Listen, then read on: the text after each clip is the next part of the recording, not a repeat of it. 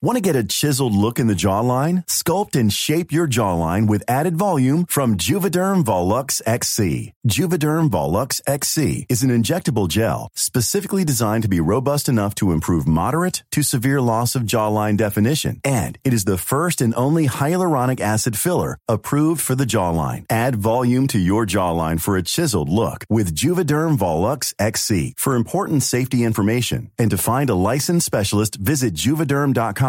That's J U V E D E R M.com. Not for people with severe allergic reactions, allergies to lidocaine, or the proteins used in Juvederm. Common side effects include injection site redness, swelling, pain, tenderness, firmness, lumps, bumps, bruising, discoloration, or itching. There's a risk of unintentional injection into a blood vessel, which can cause vision abnormalities, blindness, stroke, temporary scabs, or scarring. Talk to a licensed specialist to find out if it's right for you. Visit juvederm.com. That's J U V E D E R M.com. Spring is my favorite time to start a new workout routine. With the weather warming up, it feels easier to get into the rhythm of things. Whether you have 20 minutes or an hour for a Pilates class or outdoor guided walk, Peloton has everything you need to help you get going. Get a head start on summer with Peloton at onepeloton.com. Hello and welcome to Borderlines. Today's guest is Warda Shazadi Meighen, an immigration lawyer in Toronto and the founder of Landings Law. Warda has launched a charter challenge against essentially Canada's ban on Islamic adoptions. In brief, Canadian immigration legislation states that adoptions that can lead to immigration or that are recognized under Canadian immigration law must create a legal parent child relationship and sever the pre existing legal parent child relationship. Many Islamic countries have adoption or guardianship regimes based on kafala law, by which adoptive parents become the sponsor or guardians of a child, but the pre existing legal parent child relationship is not severed. As a consequence, adoptions from many Muslim countries are not recognized under Canadian immigration law. This is important not just for people who are uh, applying to bring a relative who they have adopted over directly through the adoption immigration process, but also for families that adopted a child in an Islamic majority country where kafala might apply and who are immigrating as a family. It is also accordingly important that their representatives understand where this issue may arise as well. Small bit of housekeeping we are now posting videos of the podcast to YouTube and finally, if there's any topics you would like us to cover in future episodes, please do email me. I hope you enjoyed today's episode.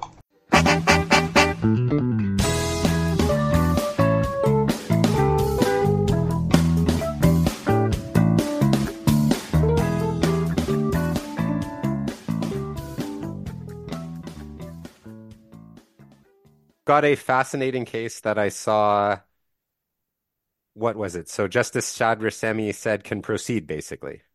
Yeah, so we recently got a court order um, saying it's good to go.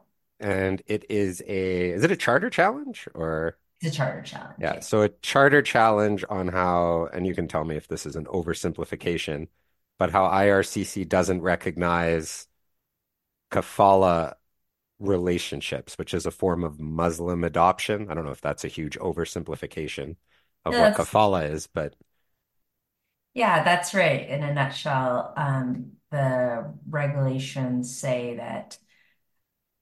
So to back up a little bit, uh, the regulations cite what adoption is, and the way that the um, definition of adoption is set out eliminates kafala adoptions. And so kafala is a form of adoption within Islam, but um, uh, adoption can still be civil and just based on a kafala model. So, for example, like, you know, Canadian law, common law may have Christian roots, but it's not Christian law. And so, in the case of our clients, there is a kafala adoption that took place in Pakistan, and then they got a court order uh, recognizing that adoption. So they have a guardianship order and a court order. But kafala is basically a concept in Islam that says you're like a caretaker. And yeah. the idea in Islam is um, you don't ever fully sever ties with your biological parents. Largely, that's symbolic.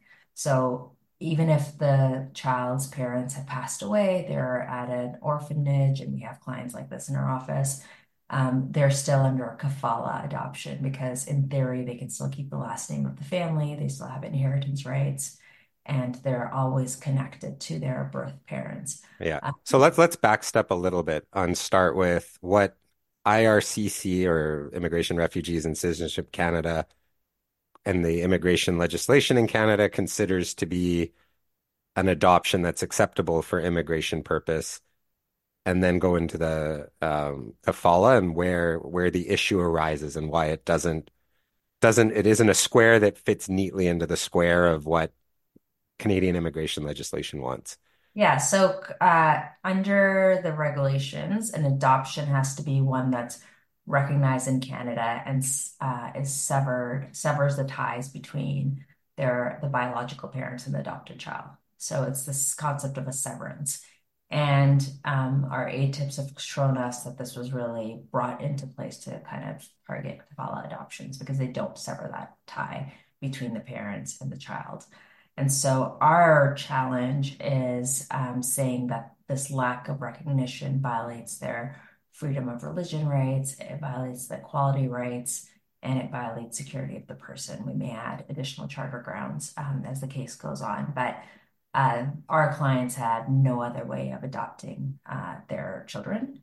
So this was the only form of adoption available to them in Pakistan, and it's one that's not recognized in Canada. And we're bringing this challenge to either have a purposive interpretation of severance in the symbolic way that it's meant to be um, interpreted under Pakistani law, or um, have a reading down of this provision or striking out saying that uh, it's not constitutionally firm. Steve, maybe if you want to do a screen share of section three, sub two of the regulations, because I think that that's where the definition comes from. Yeah, that's right. Um, I've actually seen a number of cases recently um, that are similar, not based on kafala, but um, I'm just trying to remember. I think that the case that I was dealing with was a Cambodian case where it was um, that the adoption was considered, it was like a, an issue of a simple adoption as opposed to a full adoption. And in that, in that jurisdiction, you can only do a simple adoption if the child is above the age of seven. Like it's just a legal bar. Um, and so because the adoption did not occur before the age of seven, and it could not have occurred because the person who had adopted was a single woman. And so her singleness prevented her from adopting the child, but she was the de facto parent for the entire lifetime of the children. They were essentially orphaned. And so, it, like de facto orphaned. The parents were not deceased, but they were not parenting. And so, again, this is another example of these types of parenting relationships. So, it seems to me that this challenge would have substantive impacts for lots of countries, not just um, like Muslim families, but also that this definition it requires a severing of the legal parent child relationship, but that's assumed that the adoption laws in other countries are going to mimic Canada's laws, when in fact, like adoptions occur all over the world that create true binding legal relationships. And just because they don't exactly match up with Canadian adoption laws, that suddenly Canada will say, well, that's not a parent in terms of our immigration definition. So this has a very broad implications. Is it a Hague Convention requirement, the severing of the child parent relationship? Uh, so it's not a Hague Convention requirement. The Hague recognizes adoptions that sever ties and don't sever ties. But um, Canada, there is a Hague connection because Canada has raised the argument that Pakistan is not a signatory to the Hague Convention.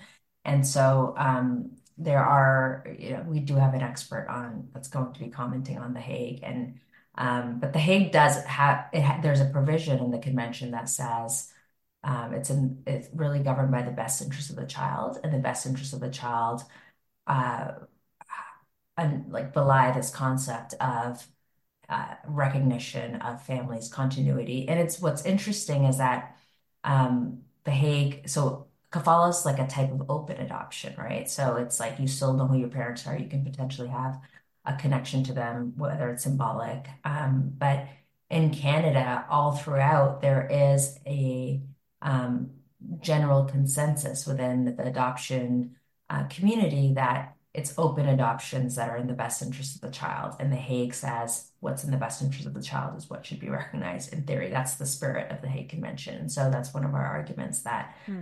um, this should actually be recognized because even domestic adoptions are now um, the default tends to be open adoptions from what we understand. Well, that's brilliant because who said that the idea of completely severing that that tie. I mean, the in the case that I have been working on, what they said is the difference between a simple and a full adoption was that they could still inherit from the biological parent, and that that was what meant that they were not legally severing the ties. And so that essentially Canada would not recognize the parental relationship because of the potential to inherit. And I don't understand why Canada would want to preclude the the adoption just because they had left open the, the ability to potentially inherit from those other parents or why as you said you would you know why we would try and create this law that would try and fully sever any connection to the biological parent because to try and interpret the Hague Convention in a way that seems to go so far against the Convention on the Rights of the Child, where understanding where they come from and who their biological parents are does seem to be so much in support of their best interests and development and all of that sort of thing. But the yeah. kafala prohibition goes broader, right? Because it doesn't get into even the facts of whether there's been a severance or not. Like I think Warda, you were saying that even in the cases of children who are like raised in orphanages, um, where the parents may even be dead, kafala, because it's still the regime that's used, it's just an automatic, either nationwide, I guess, if the country uses kafala, or religion wide ban on those types of adoptions, regardless of the facts. Yeah, that's right. So I have a niece, for example, who was adopted from an orphanage parents, completely unidentifiable, um, was left uh, at the doorstep of this foundation. The foundation took her in, and put her in an orphanage. My sister um, had adopt has adopted her and um, had to go through the U.S. to get that adoption recognized, and then um, and then now she's here in Canada. But it's as you say, like it's it's an automatic ban, and a lot of the cases that we have in our office where we see the rejection letter, it's there's no engagement with the facts. With one exception, they do sometimes um, take it upon themselves to consider humanitarian and compassionate grounds or de facto sponsorship. Um, and they can waive that, but it's still at the discretion. And, you know, it really depends on the officer. And there's just something inherently so uh, objectionable in the denial of bringing your child here, depending on how, the system through which they were adopted, especially if you don't have another system to rely on. And so I think the I think just anyone who hears about this case that's not in the immigration world. So we have really great um, co-counsel from uh, the National Council of Canadian Muslims and Lenczner Slaght. And Lenczner's is representing the Canadian Council of Muslim Women. And when we approached them with this case, we wanted public interest parties to join because there might be a settlement in the case, et cetera, and the mootness issues. And when I explained the facts of the case, they were like, wait a minute, like, I don't understand, like, what? It just is so offensive. It's um, so just offensive. Face that, uh, yeah, I just, I, and it's interesting because with the exception of one case in Quebec, which had a very different factual record, there hasn't been a challenge to it. And the law has been on the books since 2005 or six. And then uh, they began implementing it through a policy, uh, country specific policy in 2013. And so, you know, it's 11 years at least that adoptions have been halted. And so we have cases where we have clients in Canada who've like the husband's here, the woman is in Pakistan with this orphan child, and just because of the blatant application or like the bald application of the regulation, they they can't they can't come here, and they have trouble getting visitor visas and temporary resident permits because they can't show that they're going to leave at the end of their stay, which they oh won't. Yeah. Well, and also in the temporary context, there's no H and C. Yeah. Um, so if the resolution that IRCC has proposed in the permanent context is, oh, well, you might be able to use humanitarian and compassionate, that's been removed from the visitor uh, context. Well, you could What? bring a TRP, but those have like such a like laughably low chance of success. Um, And it'll be slower. yeah. So Yeah. is the obstacle, like I was reading some ATIPs about this, where it seems like the federal government was almost trying to blame the provinces. Like what, where is the, from what you've seen, I'm sure you've done, like, I mean, you said you've done ATIPs probably way more detailed than what I've done. Um, what is the, uh, what is the, what is preventing change in this area? So we are hoping to get more through uh, cross-examination evidence because we actually have a very incomplete picture. But from what we can tell, it looks like um, not all of our ATIPs have come back yet, but um, what it looks like is the Fed saying it's a provincial limitation. Some provinces have agreed, some have not. There also seems to been have been a meeting um, between the feds and the provinces and territories, where which seems to have been led by the federal government, but we really do need more information to understand like what came first. Um, and not all the provinces apparently have banned, and so there just seems to be a lot of patchiness that we're still working to understand. Um, at one point in the ATIPs, uh, Pakistan said it was, uh, sorry, Canada said it was Pakistan that wasn't allowing adoptions. But then the High Commissioner has come out and said, like, that's not true. That's not what happened. So we really are still at the point of trying to figure out what the issue is. In the ATIPs, they've cited concerns about um, trafficking and the best interest of the child. And then there's also an allusion and then a very highly redacted um, reference to terrorism. And so we actually don't know how all of this comes together. So I can't actually say. Um, Whoa, I need right you to now. back me up on that. The trafficking one. So the idea is the concern is about taking children away from biological parents without the proper consent. That's the stated fear. I believe that would be it. Yeah, they haven't really fleshed it out because we're still at a pretty preliminary point uh, in the case because we've had several motions. Um, so it's the case has been going on since 2002, but uh, there have been several motions uh, at a preliminary stage. So we've just kind of gotten to the point where we'll start to see more evidence. But that seems to be our interpretation of the uh, concern, which is that, you know, if you have multiple parents, potentially biological and adopted, and the biological parents still have a claim to the child. Maybe the concern is, well, the adopted parents will bring over the child, and the child will try to go back and bring over the adopted uh, uh, biological parents. But we have like section 11790 for those types of situations Yeah, situations. So. I am not buying it. Yeah, me too. But also like the the evidentiary onus on the adoptive parent of trying to like track down the biological parent who like by their very nature is somebody who has abandoned that child or to prove their death. You know, some of these fact patterns, like, you know, for the niece who has been literally dropped at a doorstep, you know, like to try and produce that sort of line of evidence, like, okay, here's who the biological parents are, here is a proof that they have consented to the adoption, that they're agreeing to sever those ties. Like, those are impossible factual. So we have that in our case. Oh So if we have that, and yet still they haven't um, granted the adoption. And there's another case out of Lisa Rosenblatt's office um, where she's she also had like it's a parent who doesn't want a parent, and one child, one parent dies, the the lead parent dies, the other parent's kind of not in the picture, is happy to provide an affidavit. I will never try to come to Canada. I have no uh, intention on continuing the parent-child relationship. And so we have that in our case. We know other counsel has submitted that in their case, and still they have to rely on like a highly discretionary form of um, of sponsorship. It's just it's not right.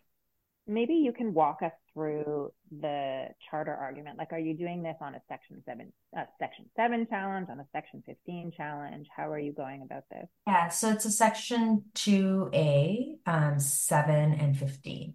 So the section 2A argument is um, that these, so the, the children in this case are quite religious. They're Ahmadi Muslims. and uh, the clients actually were really insistent, like they were very offended that their adoption wasn't recognized. And I, you don't usually get clients like that. Like they just, most clients just want um, a resolution for their case, but these clients are quite devout. And uh, there's a section in the Quran that says, uh, biological ties can never be severed and how you interpret severance is you know uh, something that's open to interpretation and, and and obviously the confines of the law. But these clients believe that it's their religious um, right to to conduct their family relations in a way that is compliant with their religious convictions. There's obviously a direct connection to Islam and the Quran on this specific prohibition, and so um, of not severing ties between the parents and the children. So we're arguing that um, this is an expression of their faith and not allowing them to live in accordance with their faith, especially when it complies with the law, otherwise, is a violation of their freedom of religion. We're also arguing I have that... to admit that I had to look up Section 2A of the. yes. Okay. Um, freedom of conscience and religion. So um, you yeah. don't see many charter challenges under this no, section. Exactly. Am I wrong? Okay, so that's super interesting. Yeah, so that's the first one, and I think the bulk of the argument here will really be on section one. So um, in all of the freedom of religion cases, it's a pretty low engagement threshold. So it says an infringement of section 2A of the charter is established where the applicant sincerely believes in a belief or a practice that has a nexus with religion. So there's obviously a sincerely belief, a held belief in our case um, because of the facts, and then it has a nexus with religion because that's what they believe about a parent, a biological parent-child relationship. And the second part of 2A is that it has to uh, impugn, the, the measures have to interfere with the applicant's ability to act in accordance with their religious belief or um, uh, or their religious expression in a way that's not trivial or insubstantial. And in this case, they're practicing Muslims. They can't be with their family members. Um, they don't want to seek a severance of ties from their biological parents, even if one was available to them. Right. And they are now being separated. So the mom is here and the kids are in Pakistan. And so it's the interference with their religious freedom is not and the mom's religious freedom as well is not something that's trivial and um, insignificant. So oh, that goes without saying. Yeah. yeah. Yeah. The section two engagement, like in all of the cases, the bulk of the work really happens in section one. So it'll be really important for us to see what the government's arguments are and the justifications that yeah. come out. I don't know if we've ever explained section one of the charter on the podcast, but in super brief, it's a breach of, in this case, freedom of religion could still be constitutional or justified if the government could show a compelling objective and that the breach is minimally impairing. And then I think the third is just the balance of convenience uh, under something called the Oakes test. Planning for your next trip? Elevate your travel style with Quince. Quince has all the jet setting essentials you'll want for your next getaway, like European linen premium luggage options, buttery soft Italian leather bags, and so much more. And is all priced at 50 to 80% less than similar brands. Plus, Quince only works with factories that use safe and ethical manufacturing practices. Pack your bags with high-quality essentials you'll be wearing for vacations to come with Quince. Go to quince.com/pack for free shipping and 365-day returns. Spring is my favorite time to start a new workout routine. With the weather warming up, it feels easier to get into the rhythm of things. Whether you have 20 minutes or an hour for a Pilates class or outdoor guided walk, Peloton has everything you need to help you get going. Get a head start on summer with Peloton at onepeloton.com. Yeah, exactly. So the government can um, successfully defend the case if they can show that even if the kafala limitation under regulation 3.2 is um, justified and the, the exact wording is justified in a free and um, democratic society democratic society yeah. yeah. and so that raises um, you know what is acceptable have they looked at minimally impairing mechanisms and the thing that's really um, interesting for our argument here is that the United Kingdom, New Zealand, Australia, and the United States all allow kafala adoptions to be Hmm. recognized. And so, if those are countries that are signatories to this, the Hague Convention, we're signatory to the Hague Convention, it can be recognized there. Why can't it be recognized? They're obviously, those are our allies that have the same kind of concerns about human trafficking and anything else that the government has so far cited, but they've been able to find a mechanism to do it. And um, you know, so obviously they're minim more minimally impaired, impairing. Yeah, those were uh, those comparator countries were really relevant in that recent citizenship by descent uh, overturning in the Ontario Yeah, Superior Court. So, we're what, which are the provinces that do allow kafala, Um, so or have said that they don't object anyway? We don't have a province by province. Um, we have an expert that's doing that right now, so I don't actually have a province by province yes or no, but I believe Saskatchewan and Alberta um, will issue no objection letters. Um, And but even there, in those cases, the federal government still won't allow it because of the IRPA. Yeah, so um, in those cases, so I don't have any Alberta cases, but I have a Saskatchewan case, and the government hasn't issued a no objection letter for because of the way that the adoption was carried out. But for the Alberta case, we were just talking to Michael Greene yesterday, and he has a case in Alberta. Um, the government won't issue a no objection letter in some cases until the child's actually here, but immigration won't give a TRP until there's a no objection letter. So it's like a chicken and egg Yeah, a little bit. Um, but if they do issue a no objection letter, um, they can often be recognized uh, as de facto dependents. Um, and so that's right. route that a lot of lawyers have been taking. But I think the really interesting thing that I've been seeing in a couple of cases and and um, just talking to some colleagues is there's been this consideration of bringing uh, uh, an action for uh, enforcement of a foreign judgment. So a lot of these cases will have a foreign judgment on adoption. I don't know the details. I don't practice in this area, but um, the idea is to get a Canadian court to recognize that adoption. And there have been a number of cases in Alberta that have had that. And then once the case, rec once the court recognized the adoption, I think potentially Canada could be more comfortable, an immigration officer could be more comfortable, but that's just like a lot of steps and still yeah. Yeah. But I actually have, I've been consulted by another lawyer. It's not a kafala adoption, but again, it's in the same um, area. I don't remember the facts super clearly, but she did get a domestic adoption. It's a very complicated fact pattern, but even then, um, Canada IRCC said that they weren't satisfied that it was that it met the test, and so um, so again, it's just it's so many steps, and often um, you know just putting people through these gears. I think it's it's um, it's overlooking the underlying constitutional issue. And so I like that you're actually going to the source and being like, fine, the fact that there's like a 13 step remedy that is available only to the quite wealthy and very savvy, um, you know, is not is not the answer. So you've you've talked us through the 2A argument. So can you give us like a brief um, synopsis of the seven and 15 arguments that you're intending to do? Yeah, so um, the seven argument is a security of the person argument. So um, section seven says that everyone has a right to security of the person and they can't be deprived of that security of the person um, unless that deprivation is in accordance with the principles of fundamental justice. And so um, the gist of the argument here is that uh, the prolonged separation between the mom and the kids violates her security of the person. There's been all these like practical impacts to this family. It's been very expensive for them. I'm probably like the third lawyer they have.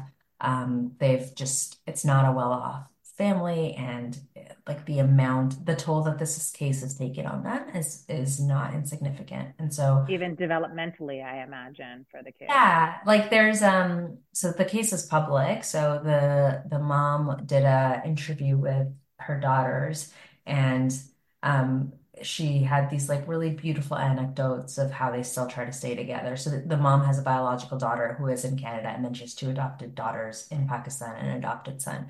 And the biological daughter and the two adopted daughters and the mom will like all shop on WhatsApp for wedding dresses and they'll like shop online and like how they've kind of tried to maintain normalcy. But it's really it's really devastating to see that they're in this like very critical period of development where they're navigating the world for the first time. This family um, has been trying to find caregivers for these girls in Pakistan, and what they've done is um, hired basically a housekeeper who is there during the hours when they're not in school, and so they basically like have uh, child they have to pay for childcare uh, because they can't be reunited with their family. So there have been a lot of like practical implications for this family that are um, contributing to this argument, and then the most obvious principle of fundamental justice is that it's arbitrary. Um, it's not proportional to um, you know what the government is trying to uh, establish, and there's so many other mechanisms, specifically in the other countries that we see that are implemented that could be used to um, reach the same aims. And so that's in a nutshell the Section Seven argument. Mm-hmm. The Section 15 argument is really interesting um, to me because it's it can be looked at as like a streamline argument where we are saying that they're not being so section 15 says that everyone has a right to equal treatment under the law.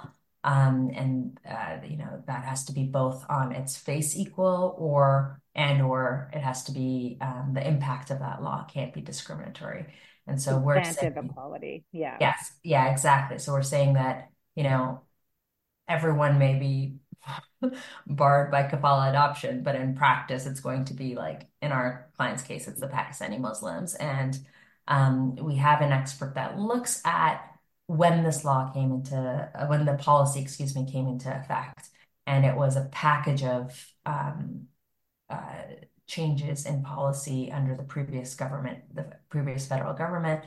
It came around the same time as a ban on uh, niqabs it came around the same time as um, potentially uh, rolling out the Barbaric Cultural Practices Act, which targeted Muslims. And so this is a part of a broader package. And um, it certainly perpetuates stereotypes against Muslims, against um, Pakistani Muslims. And the grounds are national origin. So they're being discriminated against because they're Muslims and sorry, they're Pakistanis and they can't get um, a different form of adoption, also because they're Muslims. So um, the the fact that there's terrorism, at, like concerns that are coming up yeah. in this context too, is like really, really. Yeah, so we want to see what that piece of the case is. Obviously, we've just had this reference to terrorism and a huge amount of redactions, um, but it certainly perpetuates that stereotype, right? Like, I don't know what a child from an orphanage in Pakistan, like how that child could contribute to terrorism. But like, I'd like to see the evidence and like where we're trying to go with this. But it is like deeply offensive. Um, like it's it took me a minute. It took me it's a minute. Like, are you making this a Section 15 argument for here? yeah. Um, we're also we've raised family status um, because historically there's been a lot of um, discrimination against adopted children and um, non-conventional nuclear family status. So um, this is in the context of indigenous adoptions and indigenous families.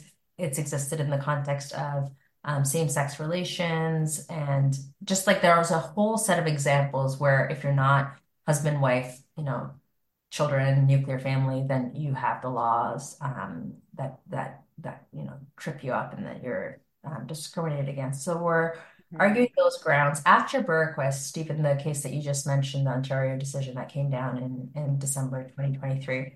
Um, I'm also really intrigued and interested in looking at whether we can make an intersectional argument. Um, so it's it was really encouraging what the decision said about like the grounds interacting and um, how that impacts the applicants. So here they are uh, Muslim, Pakistanis, you know, uh, so that that interaction of those two grounds might be um, an avenue that we look at for further for further. Has there been any comment at the political level, like going back to that citizenship by adoption case? It seemed like part of the government's approach when the legislation was struck down was to almost argue like, okay, this Harper era restriction on citizenship by descent is unreasonable we're not going to appeal.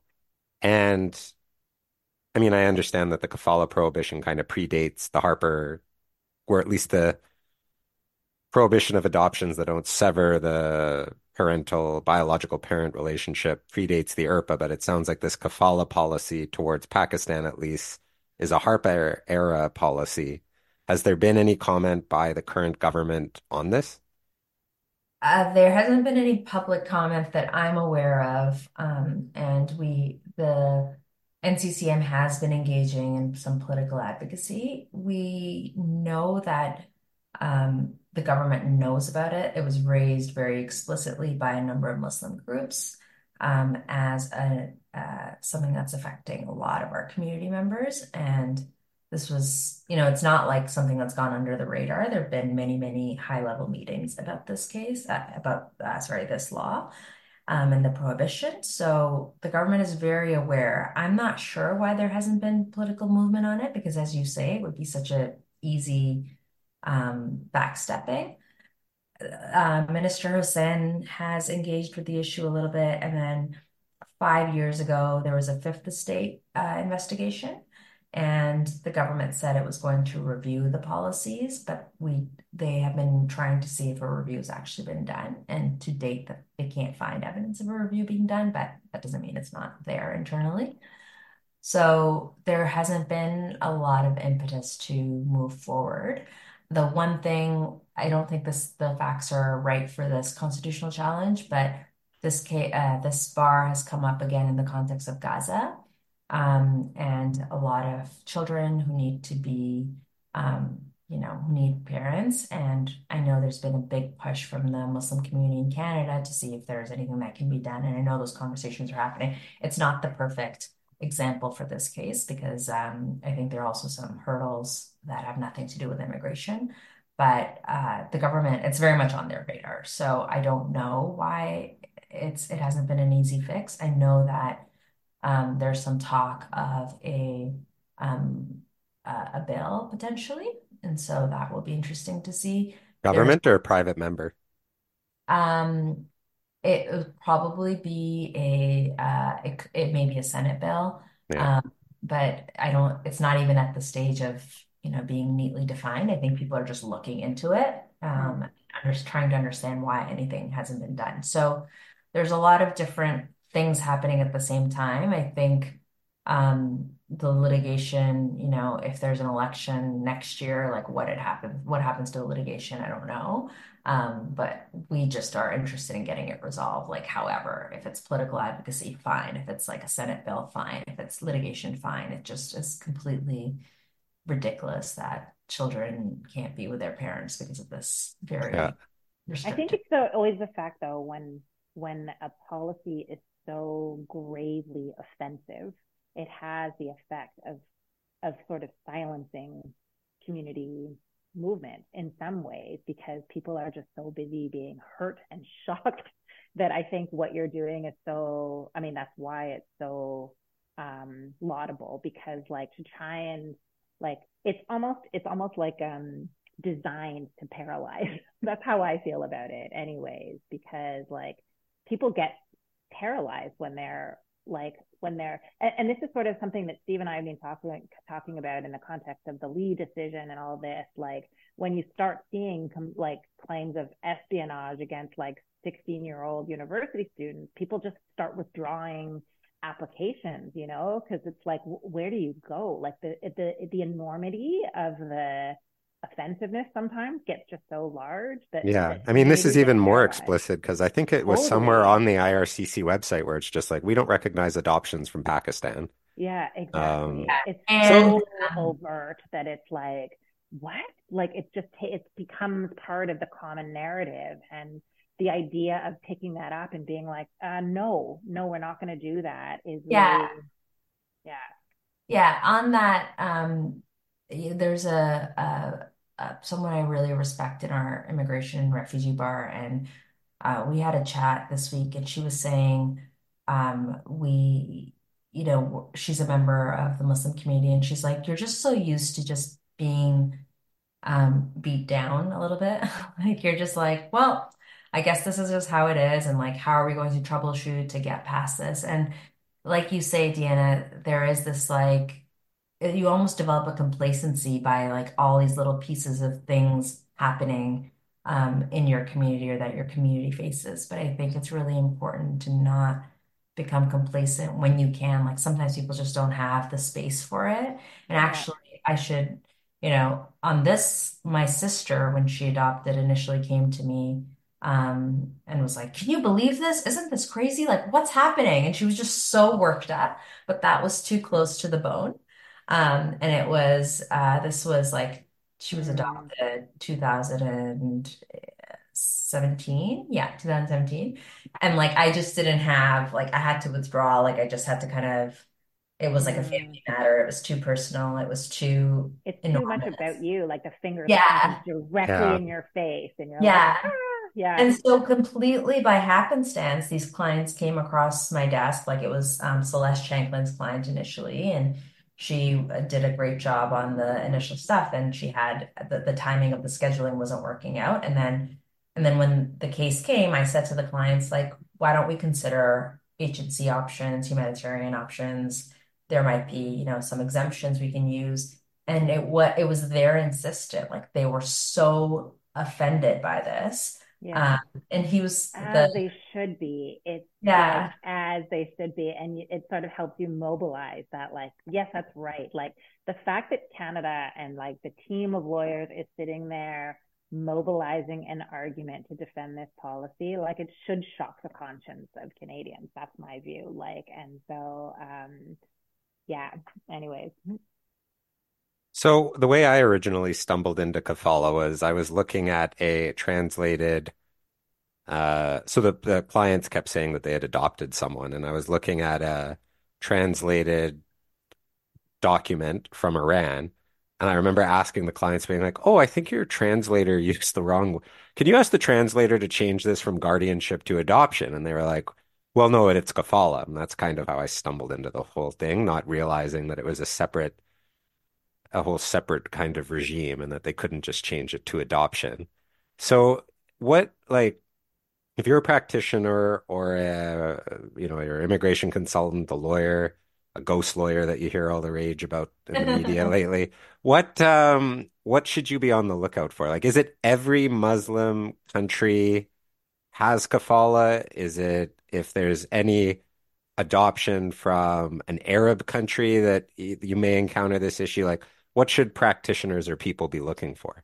So they will typically get a letter that talks about the severance between the parent-child um, uh, relationship. It's not all Muslim countries, it's the majority of Muslim countries. Um, so Iran, Iraq, Pakistan, um, I think Indonesia, uh, Saudi Arabia. Um, those are the ones that come to my head right off the top, but there are, I'm definitely missing three or four.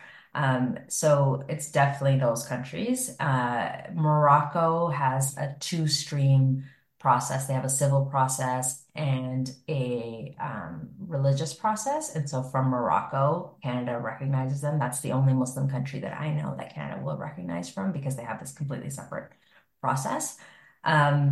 So I would look out for that. I would look out from clients from those countries. Any Muslim majority majority country beside Morocco is my experience so far.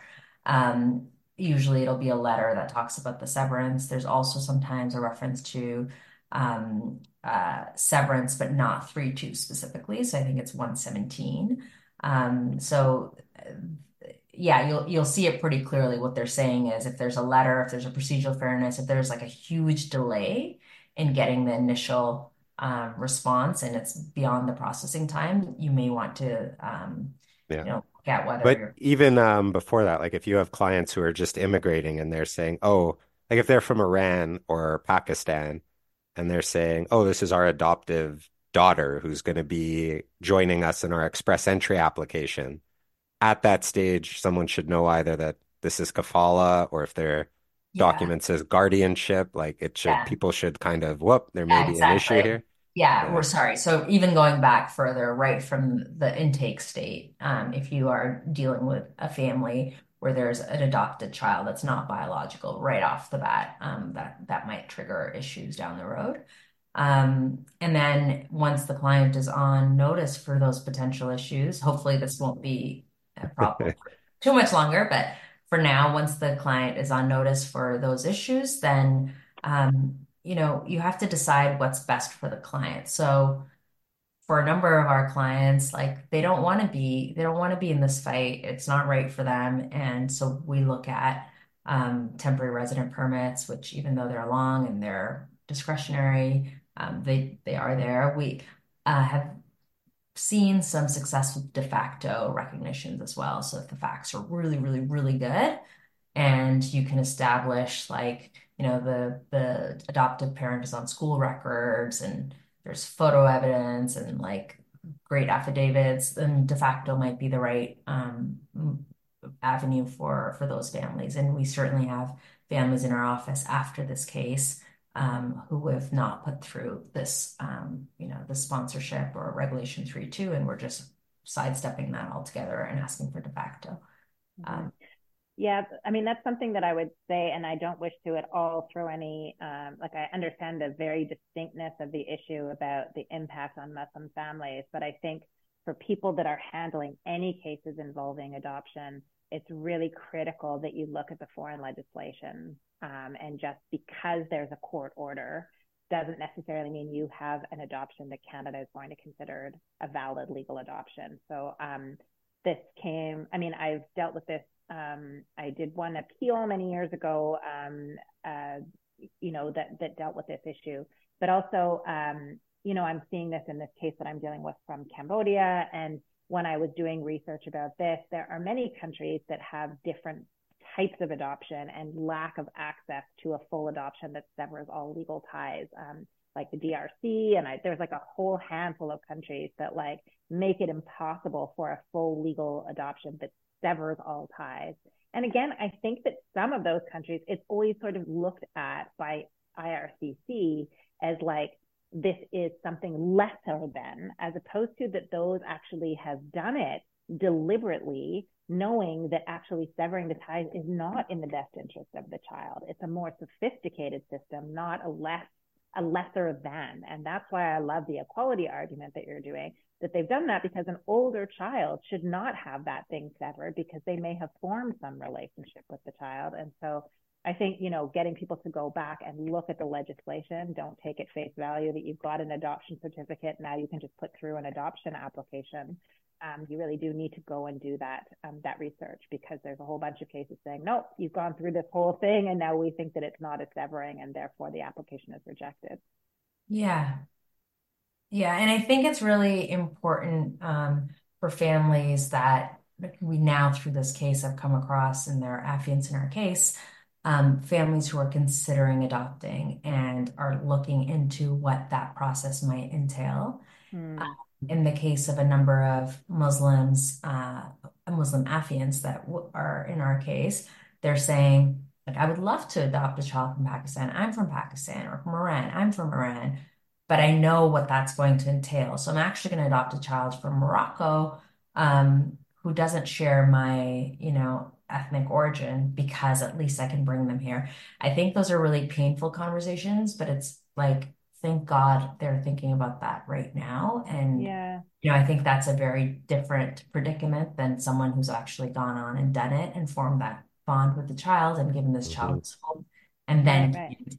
Um, bring but them there's, there's also a sadness to that too because i mean adoption is challenging and i mean i say this my husband's adopted and the idea of like then being i mean like not having those links to your like cultural origins and your cultural ties that's not insignificant right mm-hmm. um, to having somebody who shares your cultural, like your ethnic roots. Like I think that that is beneficial to the best interest of the child. And so, you know, just saying, oh, well, this is going to be too inconvenient, so I'm going to look to a different place, and you know, um, that's not neutral. And so the fact that yeah. the legislation is forcing them to do that, I think contributes to the the discrimination argument that you're advancing under Section 15 because like that is not in the best interest of the child. And I think you know, I'm, I'm sure that there is research about some of the impacts of cross cultural ado- adoptions that it can, especially when it insists that you sever those ties to the biological family. Like adopted kids have like a lot of like, where do I come from and who are my, like they need that. It's, it's grounding for them. And so anyways, I have a lot to say on this subject as most. You're giving me great ideas for the yeah, yeah. Honestly, I think that um, you know, there's so much stuff about um about I, I think about cross cultural adop- adoptions that forcing people to lose those connections, I think is is not good. And I think that the challenge that you're looking to advance and um, redefining how Canada has said that we need to um, abide that wording of section three sub two, I think is what it is, it privileges a certain model of what a family is, as you said from the outset. And I don't even know that that's a good family model. like, and that's, that's not one that we accept. Yeah, it's that's not one, yeah. we want in Canada. No, it's not one that's supported by psychology. It's not one that's supported by the family courts. Like, it is completely out of step with our current what the current model of positive um, supportive adoption. So like that's uh, like you know i think it's brilliant and i think it would impact certainly the muslim community in like primarily but i think the impacts would be broad based and affect um, people like benefit people all all around the world. Anyways, I, I would love to be a fly on the wall all through this and listen to you making these arguments. Nobody I can think of who'd be better to do it, Warda. I'm really I'm really excited that uh, that you're taking this on. I know it's going to be hard for you, so anything we can do to support you along the way, uh, we're we're cheering for you. Thank you so mm-hmm. much. Yeah. Planning for your next trip? Elevate your travel style with Quince. Quince has all the jet setting essentials you'll want for your next getaway, like European linen, premium luggage options, buttery soft Italian leather bags, and so much more. And is all priced at 50 to 80% less than similar brands. Plus, Quince only works with factories that use safe and ethical manufacturing practices. Pack your bags with high-quality essentials you'll be wearing for vacations to come with Quince. Go to quince.com/pack for free shipping and 365-day returns.